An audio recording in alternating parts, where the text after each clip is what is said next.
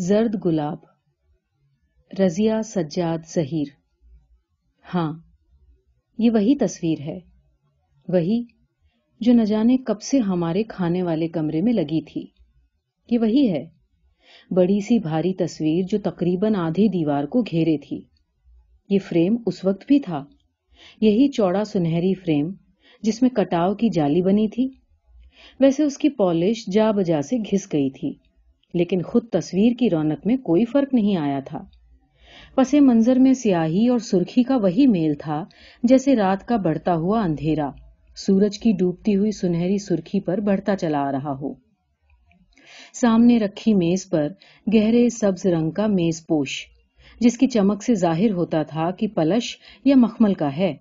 اس پر رکھا ہوا بڑا سا کٹ کا گلاس، گول پھولدان جس کے ایک حصے پر کھڑکی سے آتی ہوئی روشنی کی ڈلک پڑ رہی تھی۔ اس سے لگا ہوا بڑے بڑے رنگ برنگے گلابوں کا ایک گچھا اور ایک پھول دان کے قریب میز پوش پر پڑا ہوا ایک زرد گلاب۔ شاید اسی لیے مصور نے اس کا رنگ زرد بنایا تھا کہ سب سے پہلے مرجھانا اس کی قسمت تھی۔ اپنے ساتھیوں سے چھوٹ کر، باقی سب پھولوں سے بچھڑ کر وہ کیسے گر پڑا تھا؟ کیوں کر وہ اکیلا ہو گیا تھا؟ کتنا مجبور اور بے بس سا لگتا تھا وہ۔ کچھ ایسا بھی محسوس ہوتا کہ جیسے باقی سارے گلاب اسی کو حسرت سے تک رہے ہیں، لیکن کچھ کر نہیں سکتے۔ ان کا بس نہیں چلتا کہ اسے اٹھا لیں، اسے پھر سے اپنے ساتھ گچھے میں ملا لیں۔ میں اس تصویر کو بہت چھوٹی عمر سے دیکھتی آئی تھی۔ اسی کے نیچے آتش دان تھا اور آتش دان کے بیچ پتھر۔ وہ سنگمرمر کا پتلا سا پتھر جس پر کئی عزیزوں کی تصویریں تھیں۔ آتشدان میں جاڑے ہوتے تو لکڑیوں کی چٹکتی چنگاریاں اڑاتی ہوئی آگ سلگا کرتی تھی۔ اور ابا مرحوم کبھی کبھی وہاں بیٹھ کر ہم لوگوں کو میر انیس کا کلام سنایا کرتے تھے۔ جب آنکھ کے شولے لپکتے تو ان کی لہک اس زرد گلاب پر پڑتی۔ جب روشنیاں گل ہو جاتی تو بھی وہ زرد گلاب اندھیرے میں دکھائی دیا کرتا۔ اور صبح تڑکے جب سورج کی پہلی کرن روشن دان سے جھانکتی تو ذرا دیر کو اس گلاب میں جان سی پڑ جایا کرتی۔ گھر میں سب سے زیادہ چہل پہل اسی کمرے میں ہوتی تھی۔ خاندان بھر کسی موقع پر اکٹھا ہوتا، پارٹیاں ہوتی شیر گائے جاتے، لطیفے سنائے جاتے۔ کبھی کبھی جب بڑے نہ ہوتے تو ہم بچے دروازے، کھڑکیاں، روشنیاں بند کر تکیا فائٹ اور ڈارک روم کھیلتے۔ ایسے میں کبھی کبھار میری نظر ایک دم اس گلاب پر جا پڑتی اور میں کھیلتے کھیلتے ٹھٹک کر رک جاتی۔ کیسے یہ سب سے الگ ہو گیا؟ کیا اچھا ہوتا جو یہ بھی پھولدان میں لگا رہتا؟ اس میں سب رنگوں کے گلاب ہیں، یہی نہیں ہے۔ اس کو کیوں نہیں لگا دیا؟ شاید لگا تو رہا ہی ہوگا، مگر ٹوٹ کر گر گیا۔ کیسے ٹوٹا ہوگا؟ مجھے یاد ہے، ایک دن میں نے چپکے سے اس زرد گلاب کو چھونے کی کوشش بھی کی تھی۔ ایک چھوٹی سی میز کھسکا کر اس پر کرسی رکھ کے میں اس پر چڑھی، ہاتھ بڑھا کر میں نے اسے چھوا۔ پر ایسا محسوس ہوا کہ وہ ٹھنڈا ٹھنڈا ہے۔ اور بس، قریب سے دیکھنے میں وہ اتنا دلکش بھی نہیں لگتا تھا جتنا کہ دور سے۔ بس ایک زرد رنگ کا کھردرا سا دھبا لگتا تھا۔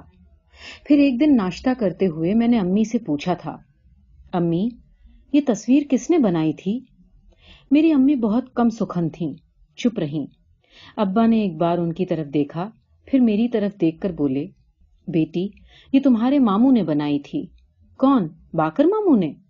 نہیں، تم نے اپنے ان ماموں کو نہیں دیکھا۔ وہ تصویریں بناتے تھے اور بیمار رہتے تھے۔ یہ تصویر انہوں نے ہی تمہاری امی کو تحفے میں دی تھی۔ وہ تمہاری امی کے چچا زاد بھائی تھے۔ مگر ابا، یہ تصویر مجھے اچھی نہیں لگتی۔ میں نے کہا، امی نے چونک کر میری طرف دیکھا۔ کیوں جان؟ تمہیں کیوں نہیں اچھی لگتی؟ امی، یہ ماموں نے زرد گلاب کو گچھے سے نکال کر نیچے کیوں پھینک دیا ہے؟ وہاں کیوں نہیں لگایا؟ پھولدان میں؟ ابا، یہ ایک اکیلا گلاب ان سب گلابوں سے کیسے الگ ہو گیا؟ ابا کھڑے ہو گئے۔ انہوں نے ایک بار مڑ کر تصویر کو دیکھا۔ پھر امی کو۔ وہ چپ چاپ سر جھکائے بیٹھی تھی پھر ابا نے مجھے پیار کیا اور کالج چلے گئے۔ میں کرسی پر بیٹھی دلیا کھاتے کھاتے اسے دیکھتی رہی۔ شفق کا پس منظر، روشنی پر بڑھتا اندھیرا، ہرے پلش کا میز پوش۔ جیسے تازی قبر پر اگی ہوئی چمکدار مخملی گھاس۔ اس پر دمکتے کٹ گلاس کا پھول دان، رنگ برنگے گلابوں کا گچھا، اور سب سے الگ، سب سے دور، سب سے بچھڑا، مرجھاتا ہوا، وہ ایک زرد گلاب۔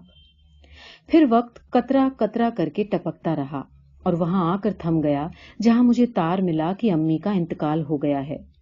وہ چند ہی دن بیمار رہی تھیں، اور انہوں نے مجھ کو آنے سے منع بھی کر دیا تھا۔ کہ چھوٹے چھوٹے دو بچوں کو لے کر کہاں اتنی دور کا سفر کرو گی؟ میں اچھی ہو جاؤں گی تو خود ہی آ جاؤں گی۔ اس لیے میں اس وقت پہنچی جبکہ ایک ستون کے گرنے سے ساری عمارت کھنڈر ہو چکی تھی۔ گھر میں صرف ایک فرد کم ہوا تھا، مگر وہ فرد گھر کی ساری رونق اپنے ساتھ لے گیا۔ میرے ابا نے ان کی ہدایت کے مطابق ان کے کمرے کی کنجی مجھے دی۔ لو بیٹی، غالباً ہر چیز پر لکھا ہوگا کہ اس کا کیا کیا کیا جائے۔ اس لیے تمہیں کوئی زحمت نہیں ہوگی۔ یہ سب انتظام تمہاری ماں نے اس وقت کیا تھا جب وہ ایسی کچھ زیادہ بیمار بھی نہیں تھی۔ پر غالباً ان کو یہ معلوم ہو گیا تھا کہ اب وہ بچیں گی نہیں۔ جب میں کنجی لے کر کھانے والے کمرے سے ہو کر امی کے کمرے میں جانے لگی تو میں نے دیکھا کہ وہ تصویر وہاں نہیں ہے۔ آتش دان خالی تھا۔ البتہ جتنی دور تک وہ ٹنگی رہتی، وہاں کچھ مٹی اور جالے کی ہلکی سی لکیر اسی کے ناپ کے مطابق ایک چوکٹا سا بناتی ہوئی کھینچی ہوئی تھی۔ دل کو ایک دھچکا سا لگا۔ ایسا کوئی وقت یاد نہ تھا کہ جب وہ تصویر وہاں نہیں رہی ہو۔ الٹے پاؤں ابا کے پاس برامدے میں میں واپس آئی۔ ابا، وہ گلابوں والی تصویر آپ نے آتش دان پر سے کیوں اتروا دی؟ وہ بولے، بیٹی، وہ تمہاری امی نے خود اتروائی تھی۔ اپنے کمرے میں ہی اس کو بھی رکھوا گئی ہیں۔ میں نے امی کا کمرہ کھولا۔ اپنے کسی مرے ہوئے پیارے کی چیزیں سنگوانے سے زیادہ سہانے روح کوئی دوسرا فرض نہیں۔ کبھی ان چیزوں پر پیار آتا ہے کہ اس کی تھیں۔ ایک ایک چیز کے ساتھ یادوں کا ایک طوفان سا اٹھتا چلا آتا ہے کہ اس کی تھیں۔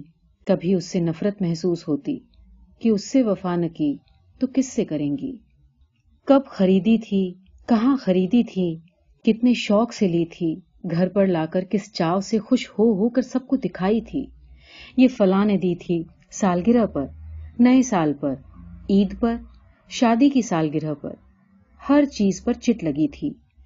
کس کو دی جائے، کب دی جائے، کیوں دی جائے۔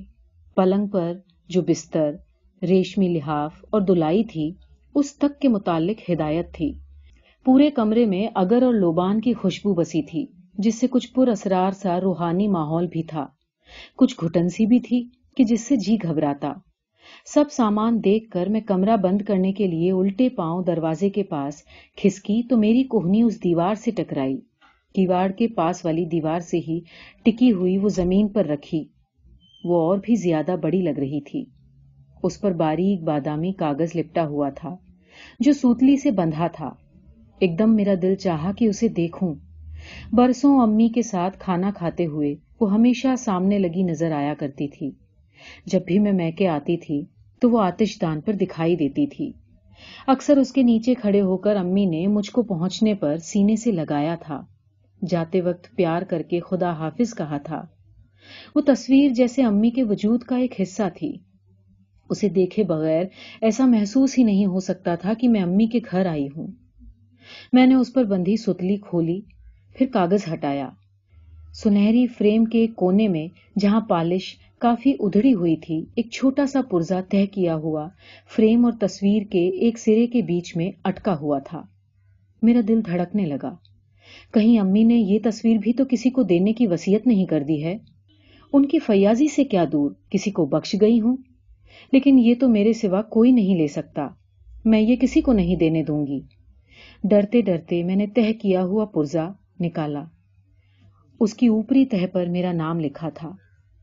کانپتے ہاتھوں اور بہتے آنسو کے ساتھ میں نے وہ پرزا کھولا۔ آنسو کی چلمن سے الفاظ دھندلے دھندلے دکھائی دے رہے تھے۔ لکھا تھا زرینا بیٹی، تم نے ایک دفعہ مجھ سے پوچھا تھا کہ یہ زرد گلاب گچھے سے الگ کیسے ہو گیا۔ اس وقت تم بہت ننھی سی تھی میں تمہیں کیا بتاتی؟ اور پھر بہت سی باتیں انسان کبھی اپنی زبان پر لا نہیں سکتا، اپنی اولاد سے بھی کہہ نہیں سکتا۔ پر وقت آج تمہیں یہ سمجھائے گا کہ کوئی کس مجبوری اور بے بسی کے ساتھ اپنے پیاروں سے الگ ہوتا ہے۔